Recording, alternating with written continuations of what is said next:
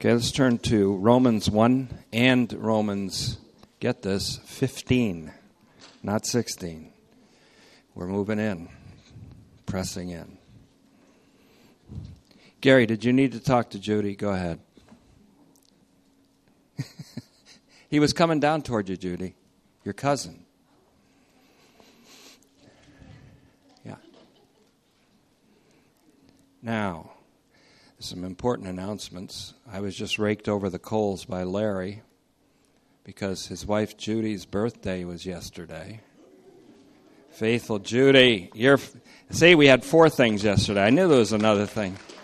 See Judy. Larry, man, he's a tough customer. A couple other things. I've been enjoying for many years now Tony Sadar's articles in various periodicals and publications, and he has permitted us to print out his latest offering on the Washington Times article, and I think it's one of his best. He, he keeps getting better and better at this. And it's entitled In Climate We Trust. And you might detect a little bit of tongue in cheek there. And it's a very excellent article, and I like the last paragraph the best. It was awesome. So p- feel free to pick up a copy. It really gives a, a tremendous scientific and scriptural balance to some of the hysteria regarding climate and other things today. So that's right out on the tape table. We aren't charging for it, but Tony wants a $5 offering per each. So, another thing I stupidly neglected to mention is that the all of the messages that were proclaimed and taught in my absence are present are on the table, the tape table for your edification. And I know some of you already know that. But the two the double speed are too, as well as the regular speed. So Let's take now. There's no birthdays. I'm, I see. I got hooked into this thing now, and I'm stuck forever. And so, do we have any birthdays? Come on, let's get it over with. No, you wouldn't tell me, anyways. Romans chapter one, verse eight, and let's take a couple of moments. Silent preparation.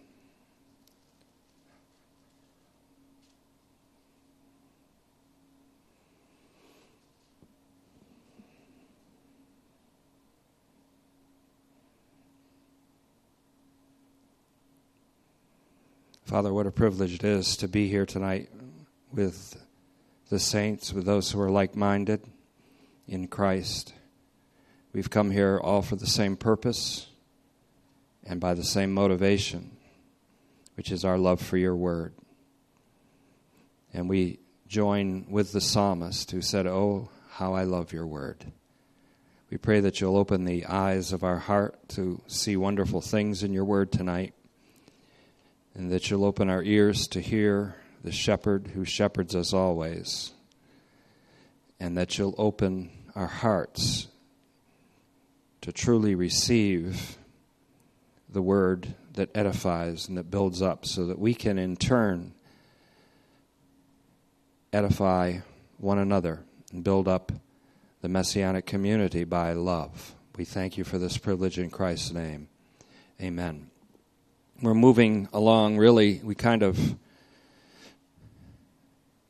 greased the rails a little bit in the past few messages to get through some things and now we're ready to continue the pincer movement and press toward the center and the heart and the center of romans by moving from the left and the right flank. We'll start with the left flank in romans 1 8 this is, again, all of this will be my translation, which I may be tweaking a little bit before we get to the end. By the time we get to the end of Romans, like we did with Revelation, we'll have a translation of Romans from the original Greek text. Romans 1 8. First, Paul says, I give thanks to my God through Jesus Christ for all of you. There's that use of all again. He's embracing all of them, including the five groups, some of which are pitted against each other in Rome. I give thanks to my God through Jesus Christ for all of you because the news about your faith is proclaimed in all the world. This is kind of a subtle dig at Rome, who is always bragging about their world fame. And in fact, Rome was the most famous braggarts in the whole world. And so Paul says, here's something that's world famous. Your faith is proclaimed in all the world. Certainly, God is my witness, he says, whom I serve with my spirit in the preaching of the gospel about his Son, that I constantly mention you in my prayers, always asking, in addition, that if it is somehow in God's will, I may now at last succeed in coming to you. I want you to notice that phrase. That's part of Paul's intention. A lot of the study that I'm doing in Romans and in Better Call Paul is kind of an intentionality analysis of Paul. What are his intentions? What are his purposes? And to in- detect these.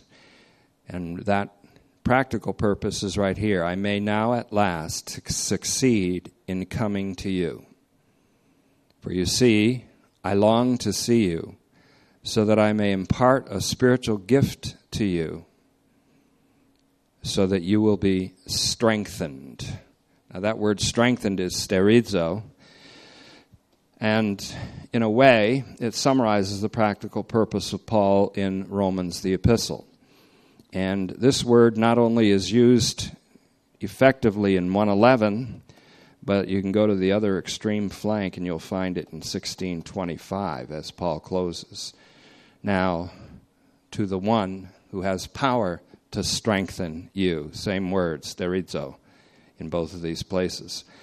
Sterizo encompasses the practical purpose of the whole epistle, which is to establish the saints, establish them in the truth of God to empower them, on the other hand, to take a firm stand in the apocalyptic struggle, which is ongoing now in this great change of the ages. And also to be strengthened in unity, to be strengthened to be united as one. It means to stabilize and to impart steadfastness of mind so that the mind is settled on Christ. Isaiah 26 3, one of my favorite practical verses. You will keep him in perfect peace whose mind is settled on you. Now, as in Acts 14 22, we have this word, only it's previewed by a little preposition, episterizo. These often intensify the word episterizo. Intensifies the idea of strengthening.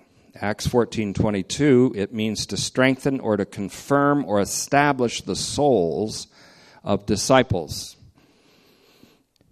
by encouraging them to continue in the faith or to continue in their participation with Messiah's fidelity. And also by reminding them, as Romans does, that it is necessary to pass through many troubles on their way to the kingdom of God. So you put Acts 14:22 together with Romans 5 2 to 4. Paul talks about boasting in our tribulations, boasting in our trials, because as the young people say today, the struggle, struggle is real, but Paul goes a little further than that and says the struggle is productive. It produces endurance, it produces patience, and patience, hope, and hope is not ashamed because of the love of God being poured out in our hearts. The struggle may be real, but that's not all. The struggle is productive. Romans 5 1 to 5. That's encouragement. Paul also says in Romans 8:18 that the troubles and difficulties and hard times of this present age are not worthy to be compared with the glory that will in fact follow inevitably. So sterizo your siblings, strengthen your brothers, strengthen your brothers is what Jesus said to Peter because he said, You're going to be converted, Peter. Right now, your confidence is in your own strength, and you are going to crash and burn mightily by, by relying on your self strength. But when you're converted, strengthen your brothers and sisters. Sterizo your siblings. That's Luke 22:32. And he fulfilled it in 2 Peter 1:12 to 15. Peter fulfilled that mandate. The result of sterizo is stereoma. That's S T E R E O M A, stereoma. And that's a word that's found in Colossians 2 5, which means a solid, united front against the sower of strife. Proverbs 6:19 There are seven things that Yahweh abominates or hates and last on the list is the sower of discord or the one who plants seeds of strife. And this is exactly Satan's operation in Rome. And this is the operation of certain false teachers and biased brethren in Rome. So sterizo has a result, a corporate result, and it's stereoma, and it's a military term for a solid united front, in this case against the sower of strife in Proverbs 6:19. Sterizo means to have imparted in the Holy Spirit. That's very important. An inner strength of firm conviction and unqualified assurance.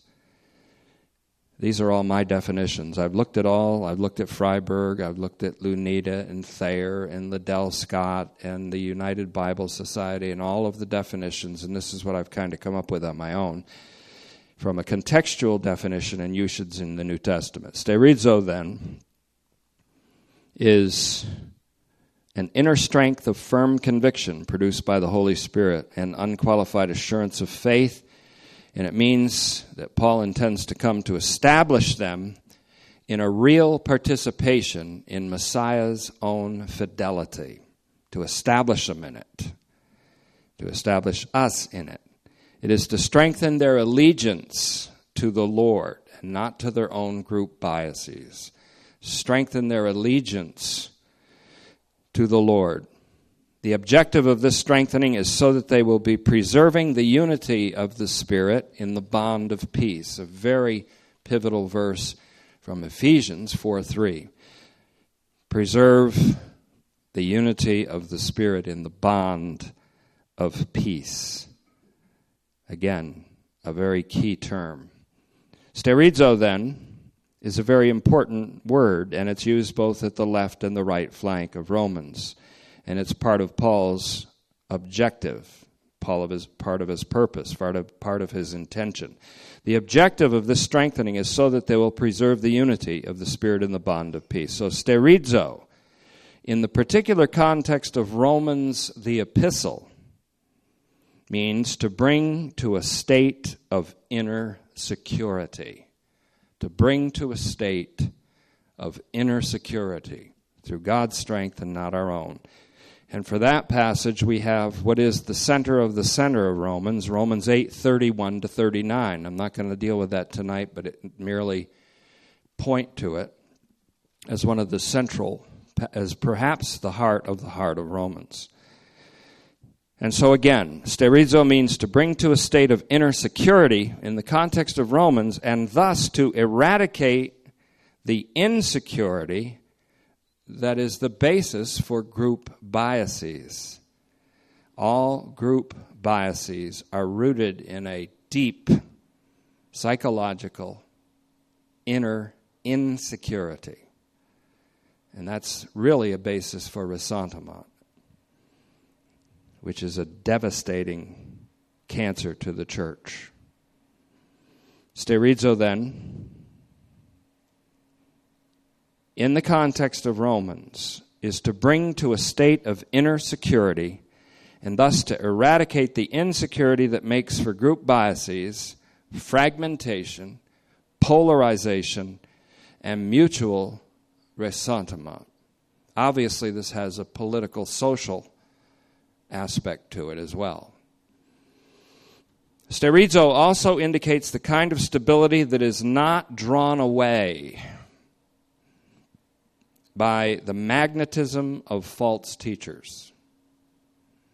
In 2 Peter 3:17, compared with Romans 16, 17 and 18, or that is agitated by those who spread strife that can happen through gossip, it can happen through slander, it can happen through heresy, it can happen through comparing one another with one another, measuring each other by each other, by various kinds of spiritual bullying and judgment and despising of one another.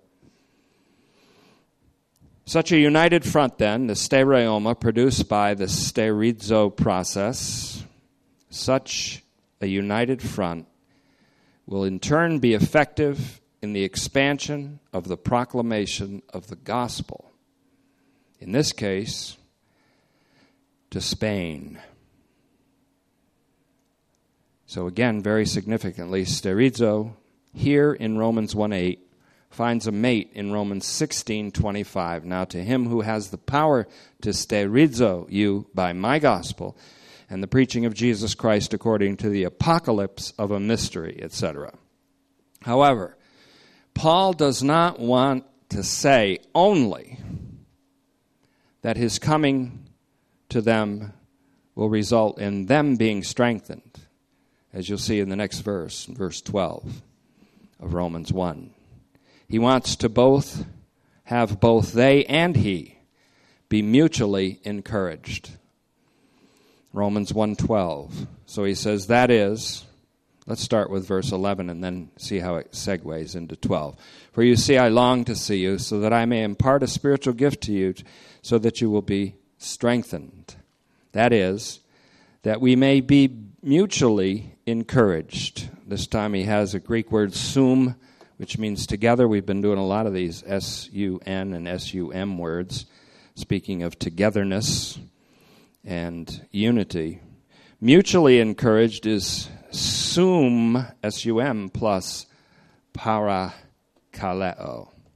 Mutually encouraged, mutually edified, mutually comforted, mutually built up. So that, he says, that is, that we may be mutually encouraged through each other's faith, both yours and mine. Paul doesn't have a unilateral purpose. He doesn't plan to come to Rome and be the big man that gives them strength. He wants to be mutually encouraged by their faith and by his own faith. And that's exactly what fellowship is all about. So Romans 1:13 he says, "I do not want you to be unaware, siblings, that I have often planned to come to you in order that I might have some fruit among you." Fruit, very important word here for our pincer movement. Carpon. That I may have some fruit among you just as I have among the other Gentiles or other Gentile Christians, or we could even say among the other nations. But I was hindered until now. So I want you to understand, historically speaking, Paul often planned to come to you. Notice that phrase in verse 13. But I was hindered until now. I put that at the end. It's not at the end in the Greek, but it sounds more palatable to English if you put it at the end. So, once again, I do not want you to be unaware, siblings, that I have often planned to come to you in order that I might have some fruit among you, just as I have among the other Gentiles or nations, but I was hindered until now. Now, there's maybe a hint here that Rome is just another of the nations. And that's what Paul does in Romans. He doesn't pay much attention to the massive rule of the Roman Empire. His gospel doesn't subvert it as much as it merely eclipses it. And he's in the spirit here of Isaiah 40 and verse 15. All the nations are just a drop in the bucket to God, including Rome, including SPQR, including mighty Roma. But to have fruit, carpon, K A R P O N, among them is really to have a fruitful ministry among them, as he has in other places. But it also means, and we have to be very clear here, it also means, and if this is really clear only in the pincer strategy, there's a, this is a really interpretive tool I'm finding more and more beneficial here, that Paul is hoping not only to establish them in allegiance to the gospel of God's Son, but also that, so that he and his team may receive some practical, tactical, logistical support from them. And that's what he means by fruit, carpon. As I'll show you that, and I'll show you that that's the proper interpretation here. So, once again, to have fruit means that Paul is hoping not only to establish them with spiritual benefits in allegiance to the gospel of God's Son, but also so that he and his team, his missionary team, may receive some tactical and logistical support, that includes financial support, from them in Rome for the missionary excursion to Spain. And at this time in Paul's history, he regards Spain as the uttermost parts of the earth which the gospel is to come to. He almost sees it as the final goal of his missionary enterprise. Remember, I've said that there's a strong missiology in Romans, a strong missional emphasis, and we'll see that more and more. And we'll see it right here. So, Paul regards Spain as the final goal of his missionary calling and the way to pay his debt to the barbarians. And you'll see that in 114. He said, I owe a debt. I'm indebted to all people, to the Jews, the Gentiles, and the barbarians. And he's speaking of the fact that these are people that have never heard the gospel, they've never heard the name of Christ, they've never heard about the Bible. They are barbarians. And he's not saying that in a way that detracts or in a way that insults but he's just simply using the language of the time. The barbarians. Romans 1.14 and following. We're not going to hit that tonight. So let's go to the right flank. This is a pincer strategy. You're not used to it maybe. I'm not either. And i don't know if this is going to i think it'll work all the way to the end the right flank in romans 15.20 i want you to see relationships correlations from the left to the right flank he says my ambition and he speaks of his ambition, he's speaking more practically of his policy. As a missionary, as an apostle, he has a specific policy. And that is also found in 2 Corinthians 10:15 and following.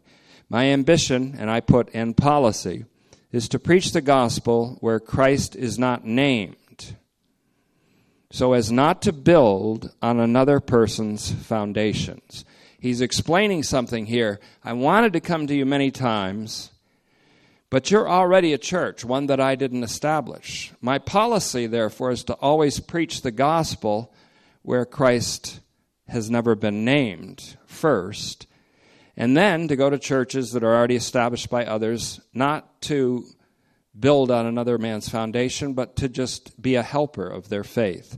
So he says, There's a reason I didn't come to you. There's a reason that I intended to but didn't come. I was hindered by my own missionary policy. My ambition and policy is to preach the gospel where Christ is not named so as not to build on another person's foundation. Instead, he says, in accordance with what is written, he establishes, please notice, he establishes his policy based on what is written. Paul sees his whole calling delineated and outlined in Deutero Isaiah. That's Isaiah 40 through 55, and especially in such places as 49 6 and 49 8.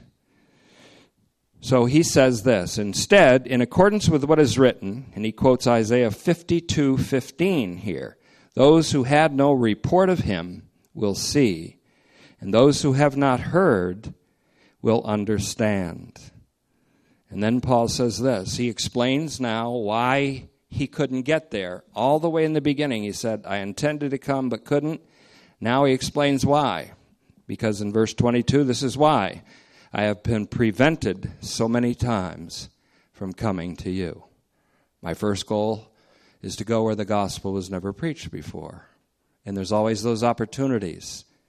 As he says in 1 Corinthians 16 9, an open door is open to me to preach the gospel, but there are many adversaries. And so he has these opportunities which he cannot drop to go someplace where the gospel has been preached. He does intend to go to Spain where the gospel was never preached before by anyone else. He intends to go to Spain through Rome, but he's even got something he wants to do before that and has to do before that, and that's to go to Jerusalem. Some commentators say that Paul seems confused. I don't think he's confused here at all. I think he's got all his ducks in a row, and he does so very well. Paul gets accused by a lot of idiots that don't have anywhere near the wisdom that he had, don't understand him at all. And it's always true in 2 Peter 2:12 that people speak evil of things they don't understand. So only here does Paul explain why he's been hindered or prevented from coming to Rome. Very simply. Though he prayerfully intended to many times. It was not because Satan hindered him. When he went to Thessalonians, he wrote to the Thessalonians, he said, I wanted to come to you many times, but Satan hindered me. So there's another opportunity of hindrance. Satan can actually hinder the missionary enterprise, hinder the Christian's progress, even though God will use that hindrance for his own purposes, of course. So in this case, it wasn't because Satan hindered him, as in the case when he tried to get to Thessalonica many times in 1 Thessalonians 2.18. In this case, it was the demands of his missionary calling to preach the gospel where people had not heard it before, and not where churches were already established by others. And that was the case with the groups of saints in Rome. Although it could be said that it's not much of a unified church or messianic community there in Rome. One of the reasons Paul wanted to get there was not to build on another man's foundation, but to strengthen the saints in a kind of follow up mission in order that they would be unified. So attention has to be paid here to the citation from Isaiah 52:15. First, because Paul stands in continuity with the prophets, as we've said before in Romans 1 2 and Romans 16:26, both flanks. Second, we have to pay attention to the citation from Isaiah because he sees his own missionary calling delineated in Deutero Isaiah. And I gave examples before of Isaiah 49 6, which in Acts thirteen forty seven he said to the Jews that had rejected his message, he said, Well, since you have considered yourselves unworthy of eternal life, I will turn to the Gentiles, because it is written in Isaiah 49 6, I will make you a light to the Gentiles and salvation to the ends of the earth. Paul saw that as the delineation of his own calling. And he also said in Isaiah 49 8, the day of salvation that Isaiah predicted, Paul said, Now is that day of salvation in 2 Corinthians 6 2. So Paul saw his calling, his missionary calling to preach the gospel in the prophets. He saw it in specifically Deutero Isaiah. So Romans 15:23. But now he says, I no longer have a place in any of these regions. Now that can either be very sad or a very happy report. If he's not needed somewhere or has no place there, Perhaps it's because he's already set up missionary pastors in those places, or perhaps he's been run out of all those places. I have no place in any of these regions. Now, if we study Acts, we know that he got run out of a lot of places and was barred from a lot of places. So it might mean that. It's kind of a sad note. I have no place. And so, how are you going to be sure that you have to go somewhere else and preach the gospel? Because there ain't no more place for you anywhere else. So he's on his way to Spain. But first, he's going to take a death defying leap by going to Jerusalem. And that's for a special reason. And I believe he was directed by the Lord to do so. But look, notice what he says Now I no longer have a place in any of these regions. And since I have longed for many years to come to you, verse 24, here it is, as I travel to Spain. I hope to see you in passing through and to be sent on my way there by you. In other words, he's being diplomatic, but he's basically saying, I hope you can support me and my missionary team on the last leg of my missionary journey. He's being very open about it, but diplomatic. Once I have first enjoyed your company, I love the way Paul speaks because, of course, they'd all want the apostle to come there, but he says, I want to stop there so I can enjoy your company. And he did have that. Paul had that desperate need for fellowship. We all do. And that's a normal thing to have the need of rest and comfort and fellowship with other fellow believers. So, that's the Lord bearing witness to that uh, particular thing. And so, first, although I'm not saying he's known by nature only, he's known in Jesus Christ, as we learn from Romans. But first he intends to go to Jerusalem. Now why does he intend to go to Jerusalem? In Romans 1:16 he says, "I'm not ashamed of the gospel of Christ because it is the power of salvation to the Jew first and also to the Greek."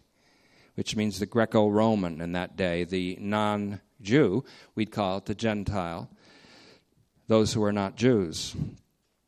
And so in Jerusalem there is a church of Jewish believers. They are being persecuted because Jerusalem, as we've known from Revelation, is the mystery Babylon. It's the whore of whores. And Jerusalem, because of her apostasy, is in league with Rome. So we have all kinds of things here correlating from Revelation, too. But he wants to go to Jerusalem because what he's done is he's made a collection of what today might be millions of dollars from churches in southern Greece called Achaia and northern Greece called Macedonia. And they have all been generous, especially the Macedonians, Philippians, and the, the Thessalonians, and others, to bring an offering to the persecuted saints in Jerusalem. This would show practically a unity and a solidarity between the Gentile or the Greeks who have believed the gospel and the Jews who have believed the gospel. Paul's worried, though, that if he's the one that brings the collection, will they even accept it? Will the Jewish Christians even accept it? Because there were Jewish Christian missionaries that opposed him in Thessalonica. There was a group of Jewish Christians in Jerusalem that thought Paul was an upstart and a revolutionary and someone who was against the gospel. And so he's going to ask for prayer soon, as we'll see. Please pray that they'll accept this offering from me. So he wants to do that first because he has this is a, an amazing enterprise that Paul has put together. In fact, it takes up two chapters in 2 Corinthians, 2 Corinthians 8 and 9, all about this collection. A collection that Paul is taking, he's sending men to do it, like Titus and other messengers and they're, they're making this vast collection to relieve the persecuted and therefore the poor Jewish Christians in Jerusalem. What a sign, what an actual presentation and manifestation of unity in the church. And the Jewish Christians and the Greek Christians. And that's a big thing in Rome. That's where there's a lot of divisiveness and factiousness. So, only here Paul explains why he hasn't gotten there. He's got a lot of good reasons. And so, first, he intends to go to Jerusalem with a monetary gift from the Gentile churches in Greece. So, this too is part of Paul's ambassadorial bid for unity among the Gentile churches and the Jewish church in Jerusalem. Again, this refers to the Jews and the Greeks in Romans 1:16. And it also addresses the problem of the weak and the strong, the so-called weak, the weaklings, which are called the weaklings by the strong, who call themselves the strong, but they fail to recognize the verse that we're dealing with on Sunday morning, let not the strong boast in his wisdom, boast in his strength. all of this comes to a head in Romans. So, this is too part of Paul's apostolic ambassadorial bid for unity among Gentiles and Jewish churches. Romans 15. But now I am going to Jerusalem. So it, it doesn't sound confusing to me at all. Paul's just telling him what his plans are. I've wanted to come to you, I couldn't, because my policy is to preach the gospel where it's never been proclaimed before. So I've had many opportunities to do that, and that's kept me from coming to you. That makes sense. And I do plan to come by you to Spain so that I can mutually edify you and you me when I'm on the way there, and hopefully you'll help send me on my way. What's confusing about that? And then he says, But first I've got to go to Jerusalem. I'm going to bring a collection and present it to the Jewish Christians in Judea that have been persecuted as a sign of solidarity of the Greek churches and the Jewish churches, as a wonderful symbol and a real generosity that shows unity. So then I'll come. So I don't get it. Commentator, wise man, what are you saying? Paul's confused. He's not confused at all. He's got this lined up pretty good. So I'm now I'm going to Jerusalem to minister to the saints. For the churches in Macedonia and Achaia, that's the northern Greece, Achaia is southern Greece we're pleased to make a contribution for the poor among the saints in Jerusalem. I love what he does here in verse 27. Yes, they were pleased to do it, he says. Indeed, they were pleased to do it. But, look what he says next. In fact, they owe them. They owe them for if the Gentiles have shared in the spiritual benefits of the Jews, remember the root bears the Gentiles, the Gentiles don't bear the root, the Jews. If the Gentiles have shared in the spiritual benefits of the Jews, then they, the Gentiles, are obligated to minister to the Jews materially. That doesn't mean all the time, but in this case, it makes sense. The root bears you. Christ has come from the Jews. The patriarchs belong to the Jews. The adoption belongs to the Jews. The covenants belong to the Jews. And now you're the beneficiaries of the Jewish heritage in Christ. So he says, yeah, these churches, they, they put together quite a collection, a free will offering. But and they were pleased to do it. They were genuinely motivated. They weren't doing it under obligation, but they did it. And but on the bottom line is they owe the Jews this. They owe their fellow brothers in Christ this. So note here that the Greek churches owe the Jewish saints goes with the rebuke of Gentile Christian arrogance that Paul did in Romans 11. The Gentile Christian arrogance that he and the elitism that he reproved in Romans 11 which was an elitism which emboldened the bias of the group in Rome who despised the Jewish believers there and former Jewish proselytes who were keeping to some of the regulations of Torah.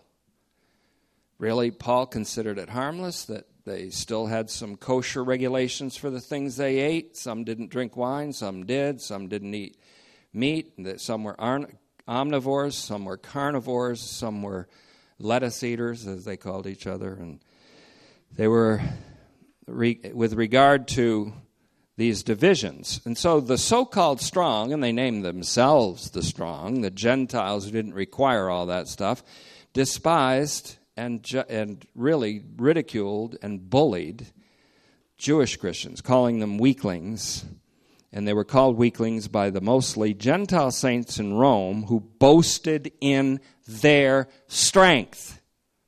Let not the strong person boast in his or her strength. This is how Jeremiah 9 23 and 24 fans out throughout Romans as we're teaching on Sunday mornings. So, this boast, this group bias, was contrary to the eternal God's authoritative word through Jeremiah 9:23 and 24, which is a word that I think vibrates powerfully throughout all of Romans the epistle. The strong person must not boast in his or her strength. Now, this ministry to the Jewish saints in Jerusalem, the poor there, by Greek churches, is a subject which takes up full two chapters 2 Corinthians 8 and 9. I recommend you might want to read it sometime. Take you 15, 20 minutes. The heart of that, two chapters, is Christ and Him crucified.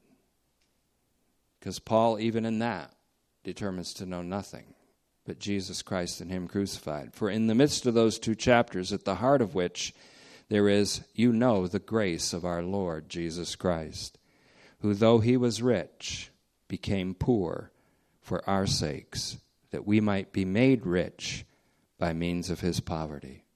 2 Corinthians 8 9. Indeed, in 2 Corinthians 13 4, he was crucified in weakness. What a message for the strong. He was crucified in weakness. And yet, now he lives by the power of God. We could almost say that the more we understand our own weakness, the more we live by the power of God, the more that we are weakened in the way, as Psalm 103 says, the more we understand the strength of God. To be strengthened then by the Word is to be weakened in our own strength and then strengthened by the power of grace, which is the power of resurrection. It don't come easy, as Ringo Starr's song says. You know it don't come easy. So, if you compare 2 Corinthians 13:4 with Romans 1:4, then you have quite a comparison, which I won't go into now. Let's continue. This is going to take a big chunk of Romans 15 incidentally. Romans 15:28. Consequently, Paul says, I love the continuity of this whole thing. Only when I have finished this task, which is what? Carrying that collection to the poor saints in Jerusalem only when I have finished this task and safely delivered this carpon, this fruit, this fruit, same word as used in Romans 1:13, that I may have some fruit among you, some support from you to go to Spain with, that I may here he says that fruit is the financial gift for the Jewish Christian. So when I have finished this task and safely delivered this fruit, so when I say that fruit that Paul accepts, hopes to receive from the Roman saints is support, material support for his mission, it's proven right here where the fruit that he's talking about is a material support for the poor in Jerusalem. There's a lot to this. So he says, Now you see the reasoning a little sharper, I hope. Let's drop another lens here. Consequently, only when I have finished this task and safely delivered this fruit, that is, these funds, will I leave for Spain. In other words, once I've made that delivery to Jerusalem, I'll leave from Jerusalem. You can check a map if you want, what he has to do, it's quite extensive. You go, I'm going to leave Jerusalem then and head for Spain, but I'm coming through you. I'm coming through Rome. Quite a travelogue there. So, only then will I leave for Spain by way of you. But, and then I would expand this translation a little bit for understanding. He said, But, even though I have to accomplish this task first, that's the idea that he's talking about here. But even though I have to accomplish this task first, I know that when I do come to you, it will be with the fullness, that's pleroma, of the blessedness of Christ. Some translations say with the fullness of the blessedness of the gospel of Christ.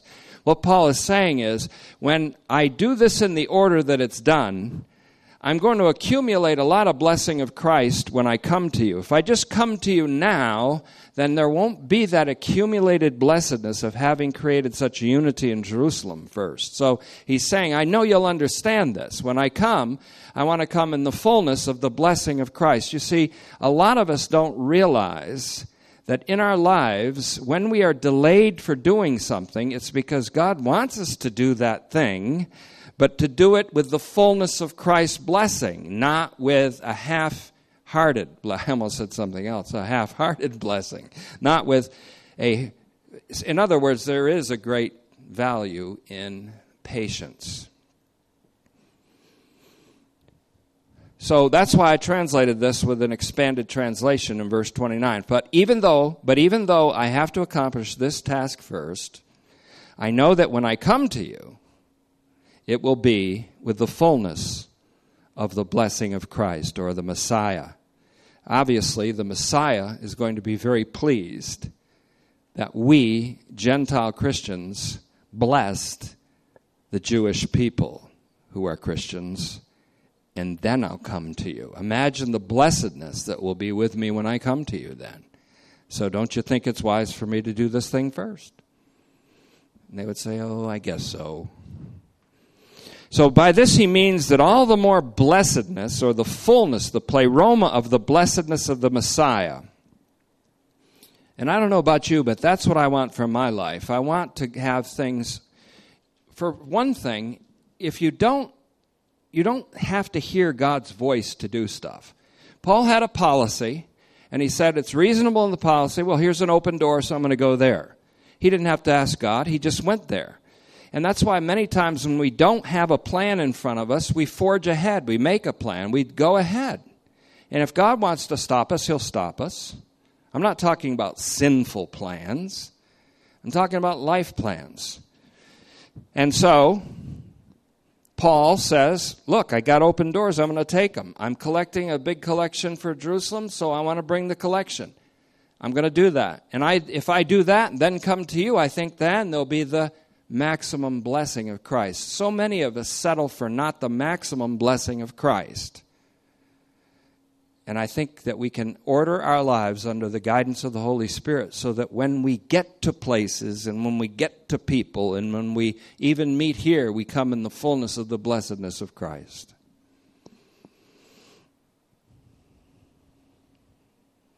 If only people waited I could tell you after 40 years of ministry, people that did not wait for the blessedness of marriage and jumped on it too quick. Many of them are no longer married. Or many of them are married and wish to God they weren't. Because they did not wait to reach that status in the fullness of the blessedness of Christ, getting some things done first like growing in grace and in the knowledge of our Lord and Savior Jesus Christ, like doing that together. And apply that to hundreds of other things that we do in life. I'd like to arrive at my goals in life in the fullness of the blessedness of Christ. I'd like to arrive at the judgment seat of Christ in the fullness of the blessedness of Christ and to hear my master say, Well done, good and faithful slave with a smile because, of course, we know what that means. By this, then, Paul means, and we're interpreting here, that all the more blessedness will accompany Paul when he gets to Rome precisely because he would have fulfilled this profoundly unifying task first. So Romans 15:30 Now I urge you siblings by our Lord Jesus Christ and by the love of the Spirit that goes back to Romans 5 5 as we've taught before that you fight together with me. That's the word, agonizo. It's not agonize, it's fight. It's fight together with me in my arena. It's a gladiatorial term. That you fight together with me in my arena. And here's your weapons that you use by your prayers to God on my behalf. How many times, tragically, have we had to hear the words, our prayers go out to you. They don't go out to you. Our prayers go to God for you. I don't want somebody saying, My prayers go out to you. What the hell for? What can I do for you? I, how about your prayers have gone to God on behalf of me? That I like. That's what he says here.